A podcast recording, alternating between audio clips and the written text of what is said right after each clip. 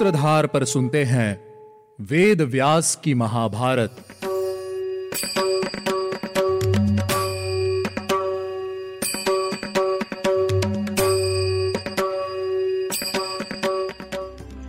Hello listeners स्वागत है आपका वेद व्यास की महाभारत में। मैं हूँ आपके साथ आपकी सूत्रधार मान्या शर्मा, जो लेकर जाएगी आपको महाभारत के युग में। पिछले एपिसोड में राजा युधिष्ठिर को सूर्य देव से अक्षय पात्र की प्राप्ति हुई, जिसके पश्चात वे अपने भाइयों, द्रौपदी और ब्राह्मणों सहित काम्यक वन में निवास करने लगे। वहीं हस्तनापुर में राजा धृतराष्ट्र विदुर जी की धर्म युक्त बातें सुनकर क्रोधित हो जाते हैं और उन्हें हस्तनापुर से जाने के लिए कह देते हैं। विदुर जी उस समय पांडवों से मिलने और राजा युधिष्ठिर को धर्म का ज्ञान देने के लिए वन में उनसे मिलने जाते हैं। अब मैं आपको बताती हूँ कि राजा धृतराष्ट्र के मन की स्थिति कैसी है। अब राजा धृतराष्ट्र को अपने किए पर पश्चाताप होता है। उन्होंने सोचा, विदुर संधि और विग्रह आदि सभी नीतियों के ज्ञाता हैं। वे बहुत प्रभावशाली हैं। अगर वे पांडवों के पक्ष में हो गए तो उन्हें भविष्य में परेशानियों का सामना करना पड़ेगा। विदुर जी का स्मरण करके वे सभा भवन के द्वार पर आकर सब राजाओं के देखते देखते अचेत होकर पृथ्वी पर गिर पड़े। होश में आने पर वे अपने पास आए हुए संजय से बोले, संजय, विदुर मेरा भाई है। वह साक्षात धर्म है। उनकी याद आने से आज मेरा हृदय अत्यंत दुखी होने लगा है। संजय, जाओ जाओ मेरे भाई विदुर का पता लगाओ। मुझ पापी ने क्रोधवश यह क्या अनर्थ कर दिया? तुम जाओ और मेरे भाई को वापस ले आओ, संजय। राजा धृतराष्ट्र से आज्ञा लेकर संजय काम्यक वन की ओर प्रस्थान कर गए। वहाँ पहुंचकर उन्होंने देखा। राजा युधिष्ठिर मृग चर्म धारण करके विदुर जी और ब्राह्मणों के साथ बैठे हुए हैं। राजा युधिष्ठिर से उनका कुशल मंगल पूछकर संजय उनके पास ही बैठ गए। तब उन्होंने अपने आने का कारण बताते हुए कहा, विदुर जी, महाराज धृतराष्ट्र आपको याद कर रहे हैं। आप शीघ्र मेरे साथ चलकर उनसे मिलिए संजय के वचन सुनकर विदुर जी ने युधिष्ठिर से विदा ली और महाराज के आदेश से शीघ्र जाकर उनसे मिले। विदुर जी के हस्तनापुर लौटने पर राजा धृतराष्ट्र ने कहा, विदुर विदुर तुम आ गए। यह बड़े सौभाग्य की बात है। तुम मुझे भूले नहीं। मैं मैं दिन रात तुम्हारी ही राह देख रहा था। तुम कहाँ चले गए थे, विदुर? ऐसा कहकर राजा धृतराष्ट्र ने विदुर जी को हृदय से लगा लिया और कहा विदुर, मैंने तुमसे जो सब कहा, उसके लिए मुझे क्षमा कर दो। विदुर जी ने उत्तर देते हुए कहा, राजन, मेरे मन में आपके लिए कोई द्वेष नहीं है। मैं तो आपको कब का क्षमा कर चुका हूँ? इसीलिए तो मैं आपकी दशा सुनकर शीघ्र ही आपके दर्शन के लिए आया हूँ। मेरे लिए जैसे पांडु के पुत्र हैं, वैसे ही आपके पुत्र हैं। परंतु इन दिनों पांडव दीन दशा में है महाराज। इस प्रकार अपने मन के भाव प्रकट करते हुए दोनों भाई एक दूसरे से अनुनय विनय करते हुए अत्यंत प्रसन्न हुए। वहीं दूसरी ओर विदुर जी के लौट आने का समाचार सुनकर दुर्योधन बहुत कुपित हो उठा। उसने कर्ण, शकुनी और दुशासन को बुलाकर इस प्रकार कहा, पिताजी का यह मंत्री फिर लौट आया है। विदुर विद्वान होने के साथ साथ पांडवों का हित चाहने वाला है। यह दोबारा पिताजी को प्रेरित करेगा कि वे पांडवों को लौटा लाएँ। यदि पांडव दोबारा हस्तिनापुर आए तो मैं जल त्याग दूँगा। मैं जहर खा लूँगा, मैं फांसी लगा लूँगा। अपने आप को शस्त्र से मार दूँगा या फिर जलती हुई आग में प्रवेश कर जाऊँगा। परंतु अब मैं पांडवों को फलते फूलते नहीं देख सकता। नहीं देख सकता। शकुनी ने कहा, राजन, तुम भी क्या बच्चों जैसी बातें करते हो? पांडव प्रतिज्ञा करके वन में गए हैं। वे अपनी प्रतिज्ञा कभी नहीं तोड़ेंगे। सभी पांडव सत्य वचन का पालन करने वाले हैं। वे तुम्हारे पिता की बात कभी नहीं मानेंगे। और अगर वे लौट भी आए तो हम हमेशा सचेत रहकर उनकी कमियों को जानकर उन पर वार करेंगे। तभी दुशासन ने कहा, मामा जी, आप जो कह रहे हैं वही सही है। कर्ण ने कहा, दुर्योधन, मेरा भी यही मानना है कि वे वापस नहीं लौटेंगे, और अगर लौट भी आए तो तुम उन्हें दोबारा जुए के खेल में परास्त कर देना। कर्ण की बात सुनकर दुर्योधन को अधिक प्रसन्नता नहीं हुई। उसने तुरंत ही अपना मुँह फेर लिया। तब कर्ण ने रोष से आँखें फाड़कर सभी की ओर देखते हुए कहा, भूमि पालो, इस विषय में मेरा जो मत है, उसे सुन लो।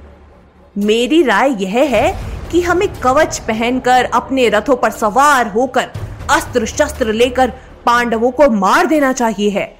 इस प्रकार हमारी सभी समस्याओं का भी समाधान हो जाएगा। देव जब तक दुख में घिरे हुए हैं, तभी तक में हमें यह कार्य कर देना चाहिए है। मेरा तो यही मत है। कर्ण की बात सुनकर सभी ने उसकी सराहना की और बहुत अच्छा बहुत अच्छा ऐसा कहकर बड़े प्रसन्न हुए। पांडवों के वध का निश्चय करके वे सभी अस्त्रों शस्त्रों के साथ अपने रथों पर सवार होकर नगर से बाहर निकले। महर्षि वेद व्यास जी ने अपनी दिव्य दृष्टि से यह सब देख लिया और उन्हें रोकने के लिए वहाँ आ पहुँचे। व्यास जी ने राजा धृतराष्ट्र से कहा, धृतराष्ट्र, मेरी बात सुनो। मैं तुम्हें कौरवों के हित की बात बताता हूँ।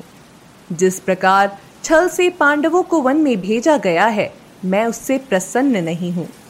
तेरह वर्षों बाद पांडव अस्त्रों शस्त्रों के साथ तुम्हारे पुत्रों पर आघात करेंगे। यह सब जानते हुए भी तुम्हारा पापी पुत्र पांडवों का वध करना चाहता है। तुम इस मूर्ख को रोको। कहीं ऐसा ना हो कि यह अपने ही प्राणों से हाथ धो बैठे।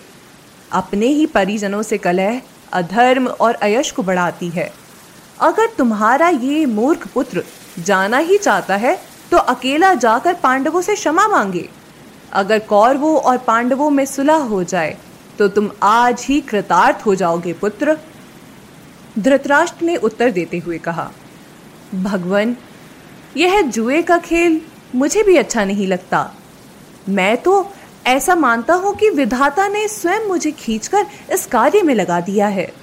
पितामह भीष्म, विदुर, संजय, गुरु, द्रोण, गांधारी सबने मुझे रोकने का प्रयास किया, परंतु मैंने पुत्र मुह में किसी की बात नहीं मानी। मैं यह जानता हूँ कि दुर्योधन अविवेकी है, परंतु भगवान, वह मेरा पुत्र है। मैं उसका त्याग किस प्रकार कर सकता हूँ? व्यास जी ने उत्तर देते हुए कहा, राजन, तुम ठीक कहते हो। मैं जानता हूँ कि पुत्र परम प्रिय वस्तु है। पुत्र से बढ़कर संसार में और कुछ भी नहीं है। यह बात तो स्वयं इंद्रदेव को सुरभि ने समझाई थी। इसी विषय में मैं तुम्हें एक कथा सुनाता हूँ। पहले की बात है, गौ माता सुरभि स्वर्गलोक में जाकर फूट फूट कर रोने लगी। उस समय इंद्रकोन पर बड़ी दया आई। इंद्र ने सुरभि से उनके दुख का कारण पूछा, जिस पर सुरभि ने कहा, इंद्रदेव, मुझे अपने पुत्र के लिए शोक हो रहा है। देखो इस नीच किसान को, जो मेरे दुर्बल पुत्र को बार बार कोड़े से पीट रहा है, और मेरा पुत्र पीड़ित हो रहा है।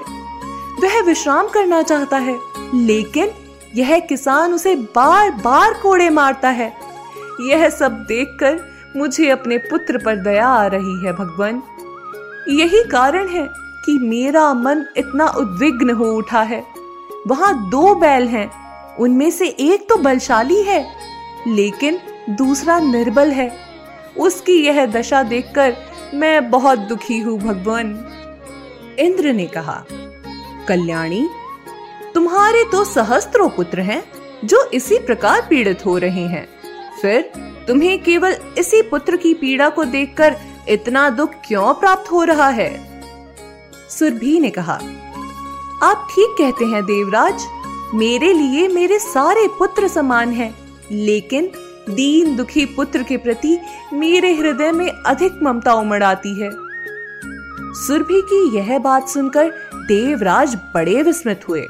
तभी से वे पुत्र को प्राणों से अधिक प्रिय मानने लगे। उस समय इंद्रदेव ने किसान के कार्य में विघ्न डालते हुए भयंकर वर्षा की। धृतराष्ट्र, सुरभि ने जो कुछ कहा, वह सब सत्य है। कौरव, पांडव दोनों ही तुम्हारे पुत्र हैं। परंतु राजन, सब पुत्रों में जो हीन और दयनीय दशा में पड़ा हो, उन्हीं पर अधिक कृपा होनी चाहिए है। तुम, पांडु, विदुर, सभी मेरे पुत्र हो। दीर्घ काल से तुम्हारे सौ पुत्र हैं और पांडु के केवल पाँच पुत्र हैं। वे भोले भाले कपट और छल से रहित हैं।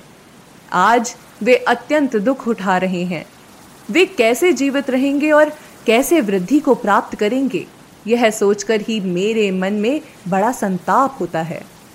पुत्र, यदि तुम चाहते हो कि तुम्हारे सभी पुत्र जीवित रहें तो अपने पुत्र को समझाओ कि वह पांडवों के साथ शांति पूर्वक रहे। धृतराष्ट्र ने कहा, भगवान, आप जैसा कहते हैं, मैं वही ठीक मानता हूँ। यदि आपका मुझ पर अनुग्रह है तो आप स्वयं मेरे पुत्र दुर्योधन को शिक्षा दीजिए।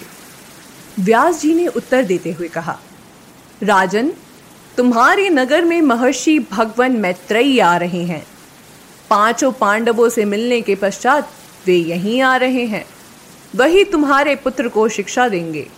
राजन, मैत्रेयी जी जो कुछ कहें, उसे निशंक होकर करना चाहिए। यदि उनके बताए कार्य की अवेलना की गई तो वे रुष्ट होकर तुम्हारे पुत्र को शाप भी दे सकते हैं।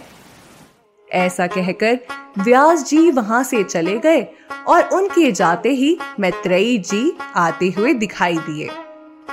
क्या मूर्ख दुर्योधन मैत्रेयी जी की शिक्षा का पालन करेगा? ये जानने के लिए आपको लौटना होगा हमारे अगले एपिसोड में। आज के एपिसोड में बस इतना ही। उम्मीद है आपको हमारा यह एपिसोड पसंद आया होगा। अगर आप इस एपिसोड से रिलेटेड कोई भी सवाल पूछना चाहते हैं तो हमारे social media platform Twitter Facebook Instagram पर हमसे संपर्क कर सकते हैं। हमारा सोशल मीडिया हैंडल है माई सूत्रधार साथ ही साथ, ऐसी ही अनेक रोचक पौराणिक कथाओं के वीडियो देखने के लिए आप डाउनलोड कर सकते हैं हमारी सूत्रधार ऐप हमारी ऐप एंड्रॉइड और आईओएस दोनों यूज़र्स के लिए उपलब्ध है। यहाँ आपको हर एक कहानी, सुंदर चित्रण और सटीक फैक्ट्स के साथ मिलेगी। इसके अलावा आप श्री राम कथा मिनी टेल्स पॉडकास्ट हिंदी और इंग्लिश नल दमयंती प्रेम कथा, हिंदी इंग्लिश तथा ऐसी ही अनेक कहानियाँ अपने मन पसंद ऑडियो प्लेटफॉर्म पर सुन सकते हैं। लिंक आपको डिस्क्रिप्शन में मिल जाएगा। मैं आपकी सूत्रधार मान्या शर्मा, मिलूँगी आपसे अगले एपिसोड में। याद रखिएगा। हम हर सोमवार और शुक्रवार आपसे मिलते रहेंगे।